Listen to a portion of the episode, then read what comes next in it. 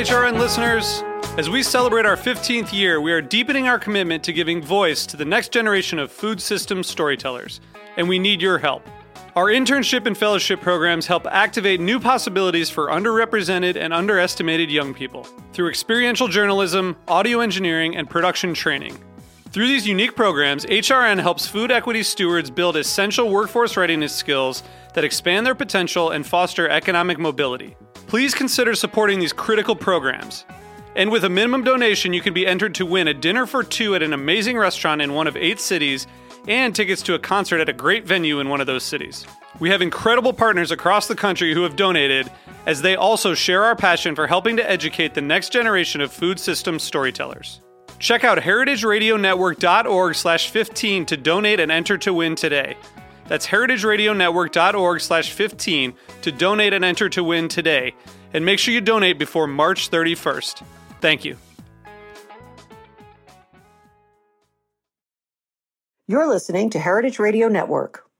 HRN is food radio supported by you. Learn more at heritageradionetwork.org. This episode is brought to you by Roberta's, home of Heritage Radio Network for 10 years. Learn more about Roberta's at robertaspizza.com.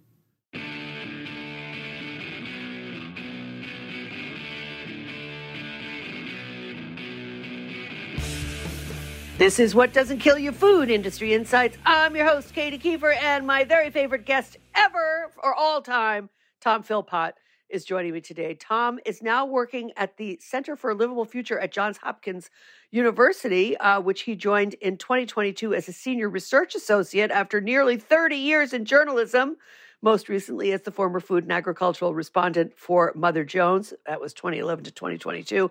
And that's when Tom and I got to know each other, although I was watching your byline even before that um, when you were with uh, Grist, which became the first national publication to assign a regular staffer to the food policy beat, um, and when it hired Tom. Um, the most important thing to think about right now with regards to Tom is his 2020 book, Perilous Bounty. Has it really been three years already? His 2020 book, Perilous Bounty, was named as an editor's pick by the New York Times Book Review and shortlisted for a New York Public Library Helen Bernstein Award for Excellence in Journalism. It also came out in paperback in June of 2022. So if you didn't get the hardcover, you can get the soft cover now, and Tom would say thank you very much. Perilous Bounty has received in-depth reviews in the New York Times Book Review and the New York Times New York Review of Books.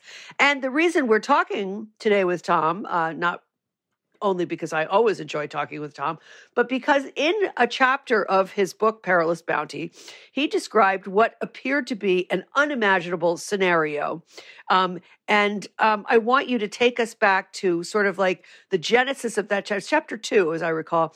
And it, you described the great flood in California's Central Valley of 1862.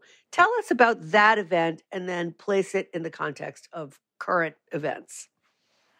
Right. Okay. Well, so in 1861, California is uh, a pretty new state. and It's been a state for a few years. The gold rush has has raged and brought in lots and lots of settlers.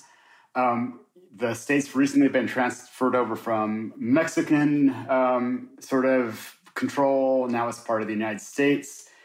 And there is this, as there really has been since the very beginning up till today, this sort of um, you know boom mentality in California. Mm. And so 1861, the gold rush is starting to wear off. People are, you know, peak gold has been reached. Um, there's just more miners than there is gold. People are trying to figure out, uh, U.S. settlers are trying to figure out what to do next.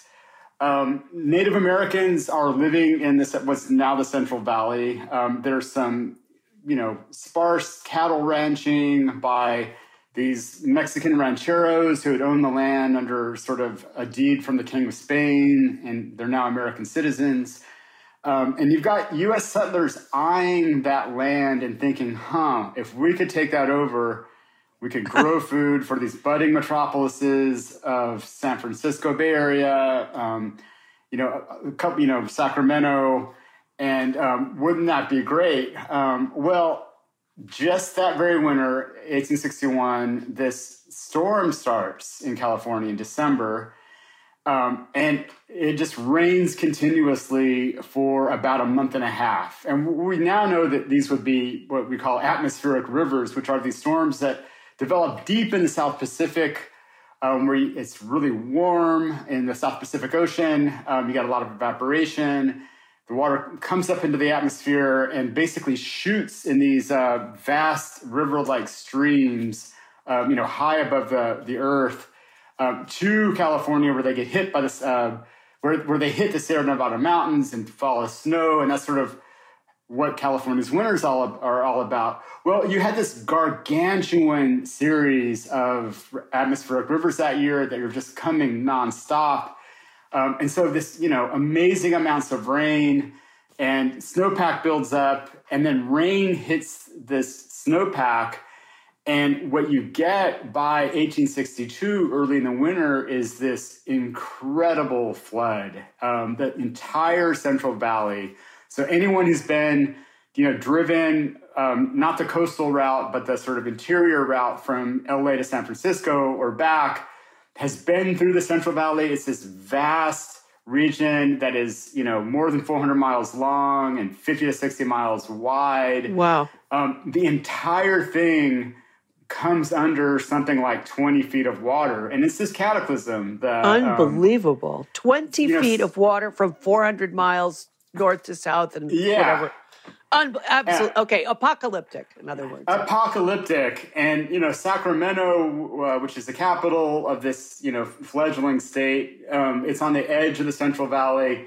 It goes underwater. Um, there's a, a change in governorship and I believe it's Mr. Leland Stanford, who um, is a, a, very famous and important figure in a lot of ways, is elected governor, and he literally goes to his inauguration on a canoe because the, the city of Sacramento um, is so flooded, and um, and and so this this happens, and you know one of the things about this sort of California spirit of, of the time is, you know, it's obviously a catastrophe. It obviously wipes out these these cattle ranchers um, completely. All the cattle are, um, you know, basically die. You can't get them out of the valley. Right. Um, and um, you know, really interestingly, there's contemporary accounts uh, suggesting that Native Americans um, could kind of see what was transpiring and it wasn't like, oh, maybe it'll rain, it'll stop raining tomorrow, and everything will be fine. Um, they figured out, um, you know, based on sort of, you know, knowledge of the landscape, having you know lived there for generations and generations, uh, historical memory. Um, they realized it was time to get the hell out, and um, so Native American populations largely escaped this um, this catastrophe. Um, and, you know, besides Native American populations, it was fairly sparsely populated, although, you know, people did die in Sacramento. There's accounts of like houses floating. Um, you know, there's there's dead cows everywhere. Um, it's a real mess. Um, and then, you know, um, it, it, it, happened at the um, at the very end of a long drought in the Central Valley, and the year after, another drought started. Um, so it, you know, eventually dries up. The Mexican cattle rancheros are ruined. They basically sell their land for pennies in the dollar to these white settlers. Um, and the white settlers are, um, well, they, they can't reestablish cattle agriculture because there's just not enough resources or money to restock hundreds of thousands of cattle. And so what you get is the sort of dawn of the modern era of Central Valley farming you get um, you know grain grain ranching going on. You get um, wheat ranching, and what starts there at that time is this um, this really epic fight by these these white settlers to control the wild water resources of California. The uh, this sort of um, variable uh, snowpack that brings this incredible water resource every year. But if um, you know, if you don't do something with it, it, it, most of it runs into the ocean through the San Francisco Bay Delta, through all this Ooh. network of rivers. Um, the struggle to control that resource begins in earnest. Um, and you know, they also figure out that they have this massive store of groundwater, this uh, sort of um, aquifer water underneath them that is built up over millennia of water moving through the area. Um, and so you get, you know, sort of the, the birth of what becomes this behemoth of California agriculture right. in the 20th century, um, moving into the 21st century. Right, right. Staggering. So, since it has become an epicenter for the American and global food supply, plus there's huge amount of dairy. Okay, there's big crops there, there's big dairy there, there's big oil there. So, what like right now, and oh, before we go there, let's talk for a second about the Tulare ba- Lake Basin. Because as part of the sort of management of the groundwater, didn't they more or less drain that lake and the wetlands and, you know, they sort did. Of, so what what is that? How does that figure into the potential for catastrophic flooding in the present well, day? One, one thing we should we should also note is that so this thing happens is probably the biggest natural catastrophe in U.S. history. Mm. Um, you know, on sort of U.S. territory that you've never heard of. yeah, right. It, it com- yeah, it, completely vanishes from the historical imagination. Now that that is changing um, because of uh, of recent events. People are thinking about it, talking about it. Um, but you know, I you know when I was researching my book in the late 2010s, I I talked to multiple um, you know, multi generation Californians who, you know, are history buffs. They hadn't heard of it.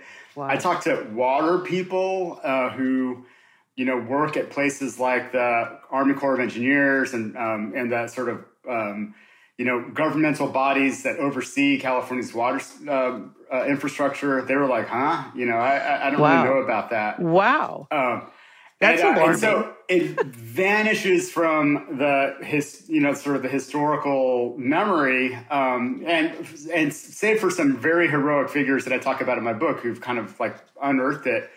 But um, but so th- there has been this effort in the past um, probably 30 years uh, by a group of researchers and the, the one i talked to the one who's sort of been the most public facing is this amazing scholar named B. Lynn Ingram at, um, at berkeley She's a paleoclimatologist, and um, and so she um, she dug into the paleo record of the state by looking at stuff like um, sediment uh, buildup in streams in areas around the uh, California Bay Delta. I'm sorry, the San, uh, San Francisco Bay Delta uh, and other places in the Central Valley. And what she found was, and confirmed by other scientists, this is now in the scientific record, that there have probably been five to six storms much bigger than the 1861 62 cataclysm in wow. the past thousand years. And so, if we do the math, we can say that these events happen every 100 to 200 years. Um, and you know, it happened in 1861. The Spanish, when they controlled the region, they experienced nothing like it. So the the one that happened in 1861-62 was the big one since European contact mm-hmm. um, with, with, this continent. Um, and um, but the suggestion is these they happen every 100 to 200 years. And, and so, you know, the last one happened about 150 years ago. So already you start to get a little um, clammy in the hands thinking about it, right? Uh, yes. But then that's the, a good way of putting it. then the climate scientists come in and they they look at climate models for the sort of weather dynamics in the South Pacific with these atmospheric rivers that I talk about.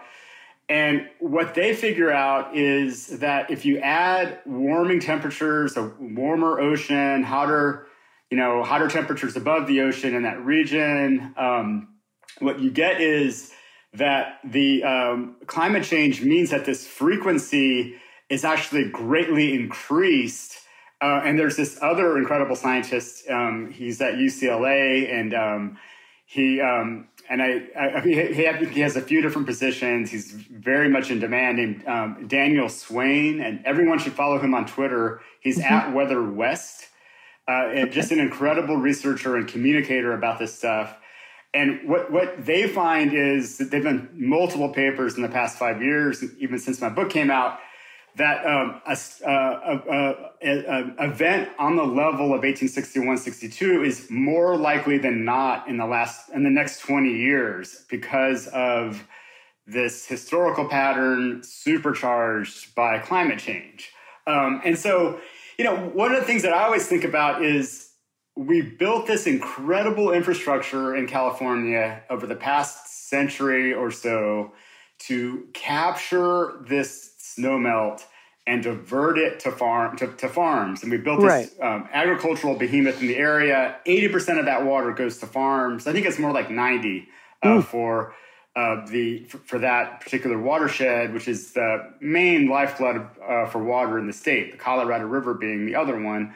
Right. Um, and um, and so we've built this infrastructure up at a relatively calm period in history of of the state, and uh, where it's been, you know, we we get occasional floods and and and wet events, and we get occasional droughts, but it's been fairly stable, and that is beginning to unravel before our eyes. Um, you know, the other thing that the paleoclimate shows, in addition to these um, these crazy uh, rain events is that you also get uh, long periods of drought, literally mega droughts. And Which they've they, had, right? We've and they're and they are two sides of a coin. The right. way the weather dynamics work, they, they it's just sort of how the region is, and the stability that we've been counting on for 150 years uh, since the U.S. took it over uh, is completely unraveling. Uh, part of it is a reversion to the mean. Um, this is a very chaotic uh, area for weather, and part of it is supercharged by by climate change. Um, and so that's kind of where we are. And then enter 2022, 2023 winter. Right. We have snowpack that totals. I, I read the statistic the other day, but I forgot it. It was 244 inches or something like that, or I don't know what that, that yeah. translates to. What like 12 feet of snow pack. And yeah. so and and, and so let's just let's just say that it's um it's four times um the the usual amount at this time of year. And in wow. the southern part of the san joaquin valley it is by far the highest in recorded history. Um, no way. is what I heard from yeah that's what I heard from from Daniel Swain. Like that, I didn't um, know that. Whoa. The, the southern and the central snow the, the central California snowpack which gets into other parts of the San Joaquin Valley, the central uh, Sierra Nevada snowpack is also probably record smashing uh, as well. Um, so there is, as we speak right now, there is an incredible amount of, of water in the form of snow locked up there waiting to come down. And right now they're they're trying to um, they're trying to predict how rapid the snow melt will be so that they can figure out basically how to keep this water from inundating the entire Tulare Bay, Lake Basin, right? That's correct. And let's let's just pause for a second to um, talk about the Tulare Lake Basin. So most of the Sierra Nevada mountain range, when it melts, as it you know does every year, as the snow melts every year, is diverted into rivers that ultimately go into this massive delta, this you know unimaginably huge delta. The Cal- it's called the San Francisco Bay Delta, mm-hmm. um, and um, and it goes out to the sea. Now, a whole bunch of that water is diverted into um, into agriculture, into you know canals and dam- dams and canals and reservoirs to, sure. uh, for agriculture. Um, but there is this safety valve that if that infrastructure can't handle it it just gushes out to the sea. And so um, you have to get a really extreme event to get massive flooding in, uh, in that case. Um, the southern part of the um, of the region is called the Tulare Basin, and it um, it was the home until um, the early part of the 20th century of the biggest lake in uh, in North America, west of the um, west of the Mississippi River. Wow! Tulare Lake was this massive lake. Now it was it did fluctuate dramatically um, year to year uh, and season to season because it is fed by the snowpack. So the southern snowpack has nowhere to go but this lake. Now these agricultural interests, these uh, incredible um, sort of settler farmers uh, in the early 20th century, they they basically drained the lake and built dams for the water. And there is this incredible book co-authored by Mark Arax, who is really the great chronicler of this um, of this region, called "The King of California." And it's about this uh, about a certain Mr. Boswell who was a from a um, cotton farming family in Georgia, and all that that implies in the early so in the early part of the um, the 20th century, right. and the uh, the Georgia cotton uh, farmers had basically burned the soil, and they also were overtaken by boll weevils, um, and so Georgia cotton farming started to not be so great anymore. So Mr. Boswell moved his operation to the Tulare, ba- uh, Lake, Tulare Lake Basin, where land was very cheap because it's so soggy. It was basically a lake. Right. Um, and he was instrumental in sort of restructuring the, um, the, the ecosystem there and draining the lake and making this empire that still exists to this day of cotton. You know, the Boswell family has um, has diversified into things like pistachios and almonds, but they still have a lot of cotton ground up there, uh, or down there, I should say. And um, and so, you know, so that's where we are. We have this the you know the bottom third essentially of the the Sierra Nevada mountain range, which goes all the way along the, the Central Valley, all, you know, that entire 400 miles or mm-hmm. so. Um, it, the bottom third of it drains into this area that has no outlet to the sea. Um, right. And so that is a very terrifying situation. Um, and um, and so what happened this year was I was monitoring the situation um, because you know I had written a whole you know a, a book of, a whole chapter about the possibility of yeah. a flood. And I was getting a lot of um, questions from people about, you know, is this the big one? Because we kept getting these atmospheric rivers. Right. And what it turned out was that it really wasn't the big one. Um, the total amount of pre- precipitation was very heavy, but it, you know, was maybe, I, I, think it probably ended up in the top 10 of the past 100 years, but it wasn't like extreme. It was, you know, a pretty small fraction of 1861 62. So it's not this big one storm. But in that part of the valley, it kind of was the big one. It was this right. historical amount of snow and rain. And so you already had flooding this past spring, parts of the lake refilled. Um, but the, the thing that is so nerve wracking and terrifying is that we are, um, you know, we're going to be in massive flood risk in that area for the next two months because this massive snowpack that's four times the normal, that's probably, you know, no more than 5% melted as we speak, is just waiting there. And it's too much for the infrastructure to take. Um, there's just not capacity in the in the canals and the dams and and the reservoirs to um, to soak it up. And so there is going to be flooding. There's flooding right now. Um, I'm just reading a Guardian piece about there's satellite imagery of the lake bed refilling. Mm. Um, it is a very, very nerve wracking situation. Right. We got to take a short break here for a sponsor drop. We'll be right back with Tom Philpott. Stay tuned for more information about the potential risks of flood in Southern in California. This episode is brought to you by Roberta's, home of Heritage Radio Network for 10 years. Roberta's was founded in Bushwick in 2008 and has become one of the most iconic restaurants in the country. HRN made its home inside of Roberta's in 2009, and together they have become part of the DIY fabric of the neighborhood. Roberta's, the pizza restaurant, is open for lunch and dinner seven days a week and serves much more than just the famous wood fired pizzas. Their team dreams up new salads, pastas, and sandwiches on the regular. Roberta's Tiki Bar is alive and well in the back garden, serving up frozen drinks in the summer and hot toddies in the winter. Stop by the bakery and takeout spot next door for fresh breads, sticky buns, and pizzas to go. But Roberta's also extends beyond Bushwick, with multiple locations in New York City and now in Los Angeles. You can also find their frozen pies in grocery stores around the country. The spirit of Roberta's, like Heritage Radio Network, is everywhere. Here's to many more years of pizza powered radio. Learn more about Roberta's at robertaspizza.com. So, Tom, the question that springs to my mind is well, many questions, um, as you could tell from my uh, outline. But, but yeah, the with all of the um, with all of the types of industry, uh, you know, the the row crops, the dairy, the oil, um, are these all? Let's identify where they are. Are these all in that in that particularly risky area? There, there's two kind of two areas to think about. Well, kind of sort of three areas to think about. But the, with the question that you're getting at, there's really two areas.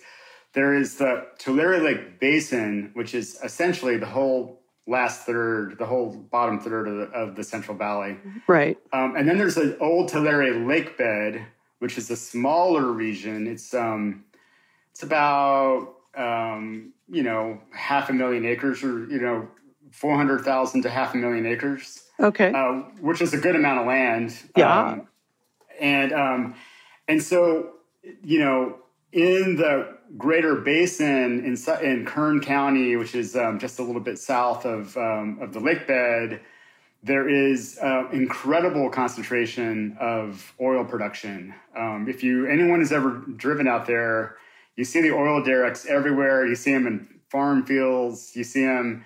You know, there's a a, a grim uh, vista from the city of Bakersfield where you can just look mm-hmm. at this sea, you know this high point in Bakersfield. You can look down into the into the, onto the land and just see this sea of oil derricks, and the air just looks dodgy because it is because all sorts of air pollutants are being put into the air by by this this oil production. And you know, researching my book, I found that you know if you looked at Kern County as a state, is something like fourth or would be fourth or fifth most oil producing state in the United States. Wow. Um, ahead of Louisiana, which um, made my jaw drop. Yeah, and yeah. So all that is pretty low lying land that is prone to flooding right now. It's not in the old lake bed, um, but we've already seen flooding in the oil fields. And um, and that would have disasters. I mean, I think it's just like it's so ugly to think about because you know what what ultimately happens to that water is that you know let's say you get a big flood in a oil rich region what happens to that water is you know a lot of it evaporates but that just concentrates the the toxins in it and then the rest of it seeps down and where does it go? When it seeps well it goes into the groundwater. It goes into yes. the into the aquifer. Um, and so that's pretty ugly to contemplate. Um, and then you get you know you know, I hope I, I, I, don't have any reporting on this, but I hope there is a big push to get um, agrochemicals out of, you know, onto higher ground, out of flood danger, because you know, in an area that is, you know, essentially all under either oil or you know, mostly agricultural production. There's a lot of fertilizers and pesticides sitting around waiting to be used. Right. Um, you don't want to see that swamped. And then um, that the Tulare Bay, and you know, cotton. There's a lot of cotton still in the old lake bed, and um, cotton is a very chemical intensive crop. So there's definitely a lot of pesticides and fertilizers involved with cotton production.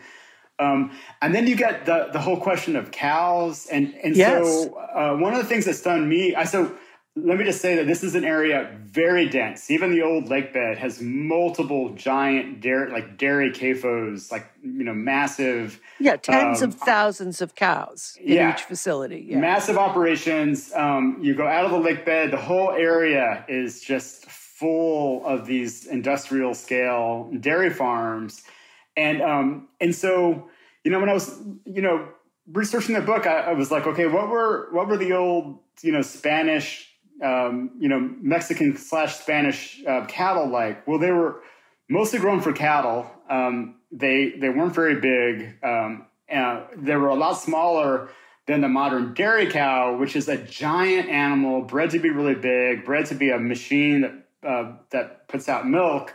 Um, and so moving them out of harm's way has already been really tricky when we've had these um, sporadic spring floods. But if right if the conditions are right and we get a really big flood, that's going to be a, a, a catastrophe. Then you think about their manure and their you know these giant manure pits that they have and those just sort of getting washed into this water um, and one thing i should say is this if, you know when these floods happen um, at a substantial scale you get water uh, standing around for months and months and it right. is not fun to think about and i think that there's a tulare lake bed flood in the 80s and um, and some of that water stuck around for a year. Wow! And it is not fun to think about uh, sort of standing water with you know giant amounts of um, cow manure and dead know, cows, potentially dead you know massive uh, dead you know cow carcasses. Um, uh, Effluent oil, from oil rigs. I mean, this oil that we're talking about, and right. you know, Katy, Katy, you you know you asked in your you know in your outline you were asking about like what does that do to the soil? Um, I don't know. I don't know if anyone knows. Um, some of this stuff will stick around in the soil. It's um, it's not not a great situation. Um, but what we do know is that it all ends up in um, in the water in the in the groundwater and this is an area that already has uh, incredibly polluted groundwater. There's already high levels of nitrate and pesticides in these aquifers. Uh, and there's a real environmental justice situation uh, here because it's mostly farm worker communities that right. live in these areas, especially right. in the rural parts. And um, they already have this incredibly polluted water. There's already you know, lots and lots of money, um, very low income people buying, um, you know, bottled water because the water is not safe to drink. That's right. Um, and and so we're looking at um, a real catastrophe on that level. Like, how are we going to filter that water? Um, what is going to happen? And you know, one thing else that I, I didn't get in my piece, but I was thinking about is just apart from these horrible problems that we're talking about now about contamination of, of the groundwater. Um, would this be would this past winter, which was so wet, um, so much rain, so much snowpack coming down, um, would it refill the aquifers, which have been you know drained um, over the past 25 years, you know, in a dramatic way, just like they've mm-hmm. been way over pumped? Yep. Will there at least be some recharge? And um, you know, basically, you know, the answer is, you know, maybe enough to offset one drought year, but we've had, you know, eight eight drought years in the past 12 years or something like that. Yes, that's right. Uh, and so the amount of recharge is going to be, you know, was, I should say, because the season's basically over, fairly marginal. I mean, it was great and, you know, substantial um, but at the scale of withdrawal, it's you know it's not it's no game changer. Um, so right. all of California's drought problems, which we, are what we're usually talking about, and we've probably talked about on the show, are still there. Um, and you know the, the, place could go into drought next year, um, or it could have another catac- you know cataclysmic winter next year. I mean, it's just right. very unpredictable. Um, but um, but yeah, so that's that's the basic situation. There's a lot of unknowns, um, but none of it looks good. You know, uh, uh, let me ask you this: Are you aware of any kind of major state or federal preparation underway in anticipation of the working, worsening flooding, like evacuation? And then also, didn't we talk about the Oroville Dam?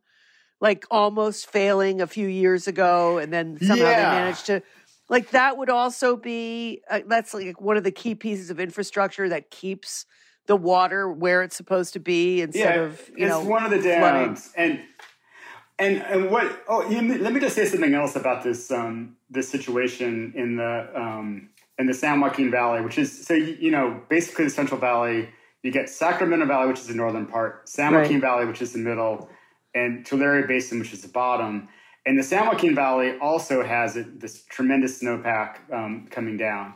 Uh-huh. Um, and um, and so one of the things that I interviewed um, Dr. Swain for my piece, this great UCLA scientist, and you know what he told me was that um, you know we know there is going to be flooding because if you do the math, there's just too much water up there to be handled by this infrastructure. Uh-huh. Um, but is it going to be catastrophic flooding or minimal flooding? It's really all based on how fast the snow melts. And what you really right. pray for is a very slow, orderly snowpack. You pay you, you pray for a cool spring and early summer, right? In the in the Sierra Nevada foothills, Sierra Nevada uh, range, um, and but he said, you know, even in under the best case scenario um, of a very you know orderly snowpack, like I said, there's still going to be you're still going to get part of Tulare Lake refilling. It's just going to happen, um, but you know potentially non-catastrophic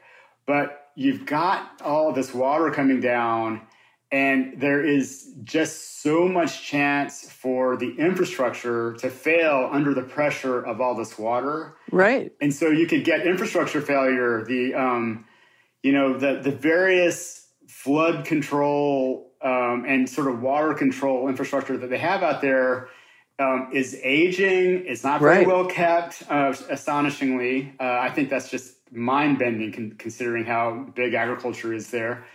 And, um, and so you could get breakages and you could get places even in the San Joaquin Valley that are, you know, where the water does flow out to the sea if it stays in the rivers.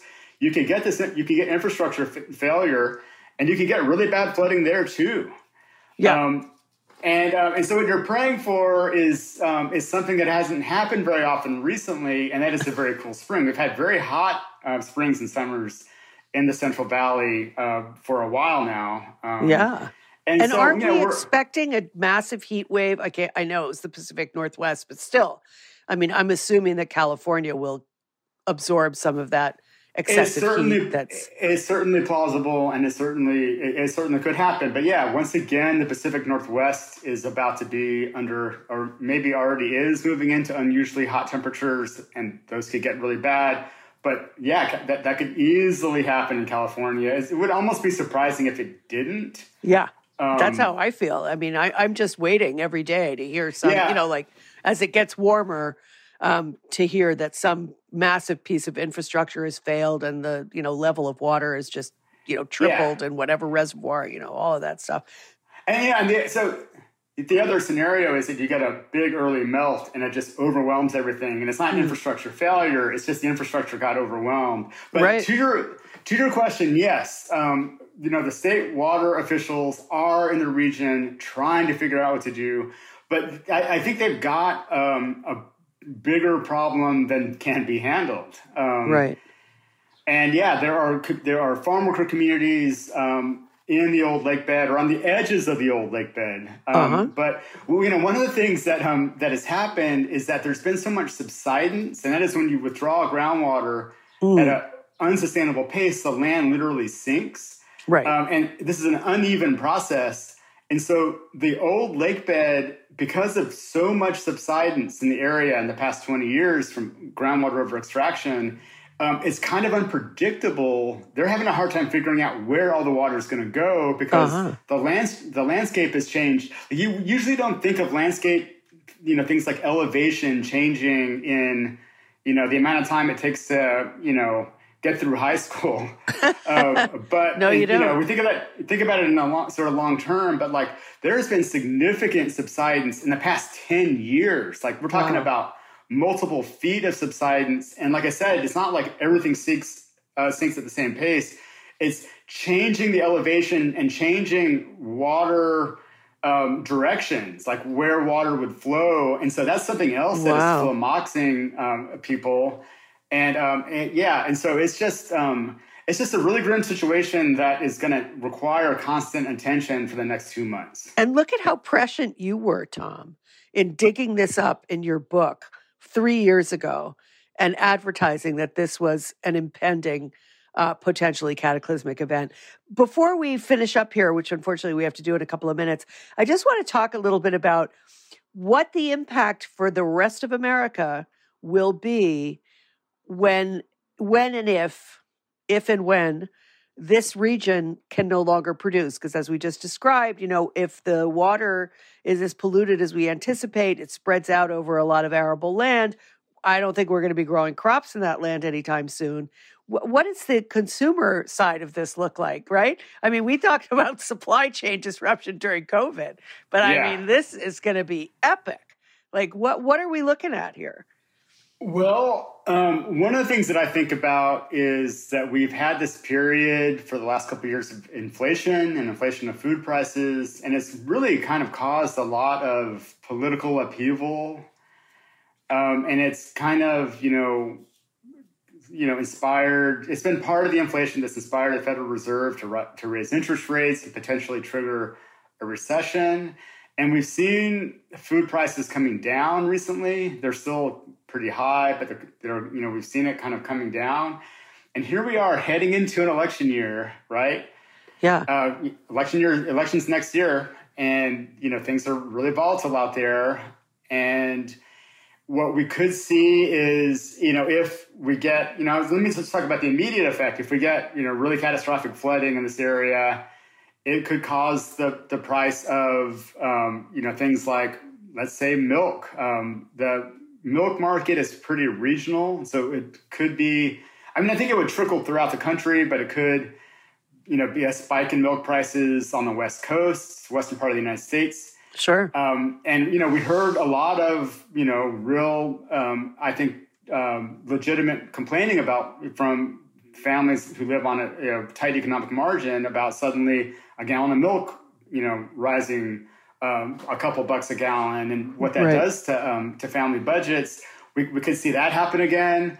Um, there are various fruits and vegetables that come out of that region. A lot of kind of stone fruit. Um, what else? Um, you know, nuts. there are some salad greens. Uh, you know, obviously nuts. Nuts are a thing that I, you know, I see as I see nuts as a bit of a luxury product. Like I do too. I, yeah. If I like almonds and the almond price spikes um, dramatically, I'm not too. Um, I'm not too upset to turn to peanuts, let's say, or, or whatever, uh, which right. can be, you know, are on a totally different ecology and economy.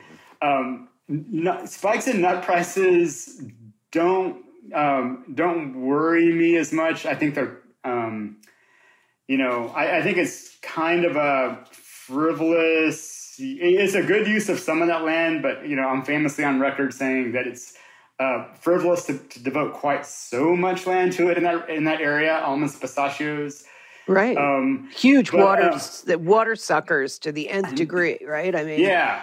But then you know, and they're they're permanent, so they need a lot. They need water every year. So if you have a bad water year, you can't fallow your almonds because you're going to lose a huge investment. Um, that's one of the hmm. problems with them. But um, now, longer term, you know, if this turns into a real, um, I'm not going to swear on your radio program, but a real bleep show um, in um, in, in that area and the soil, there's like, you know, significant soil degradation from chemicals. The groundwater is awful. The water's hanging around and causing problems. And, it, you know, it disrupts agriculture for a number of years.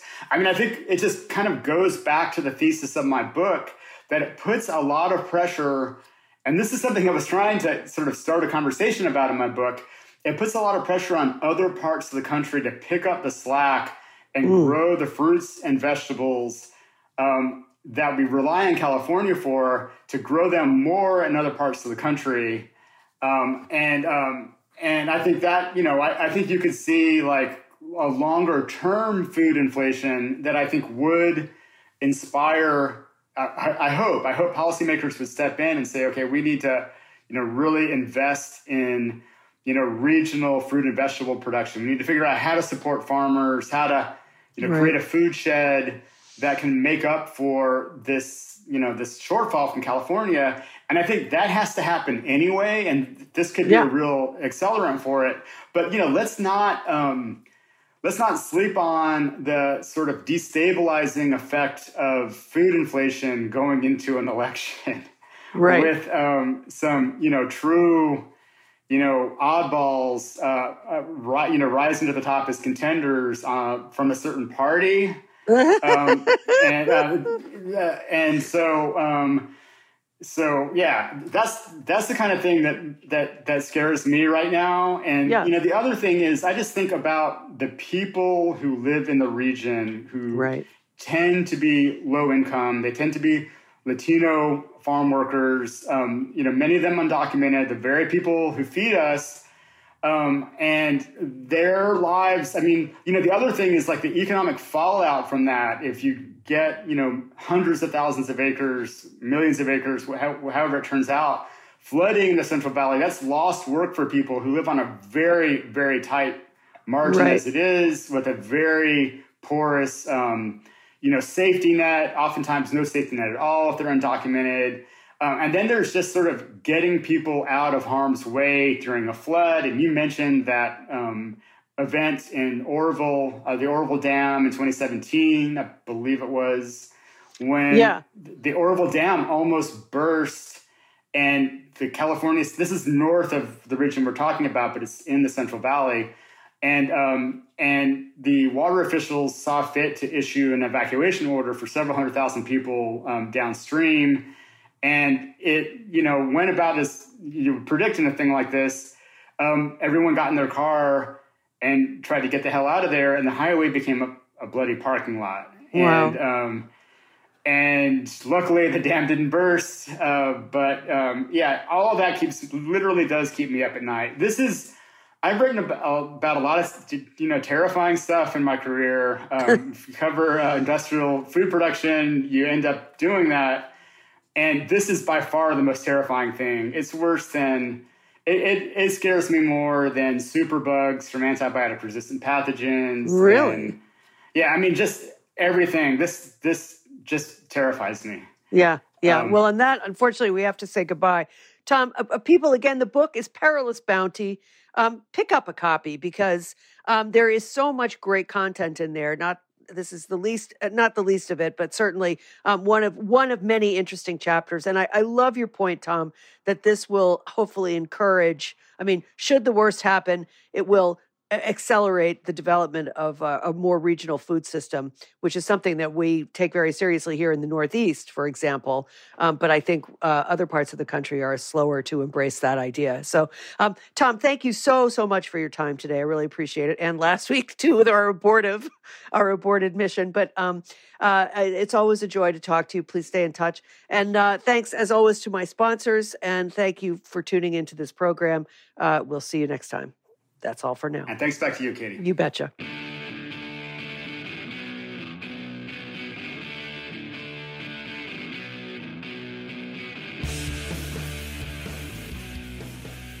What Doesn't Kill You Food Industry Insights is powered by Simplecast. Thanks for listening to Heritage Radio Network, food radio supported by you. Keep in touch at heritageradionetwork.org slash subscribe.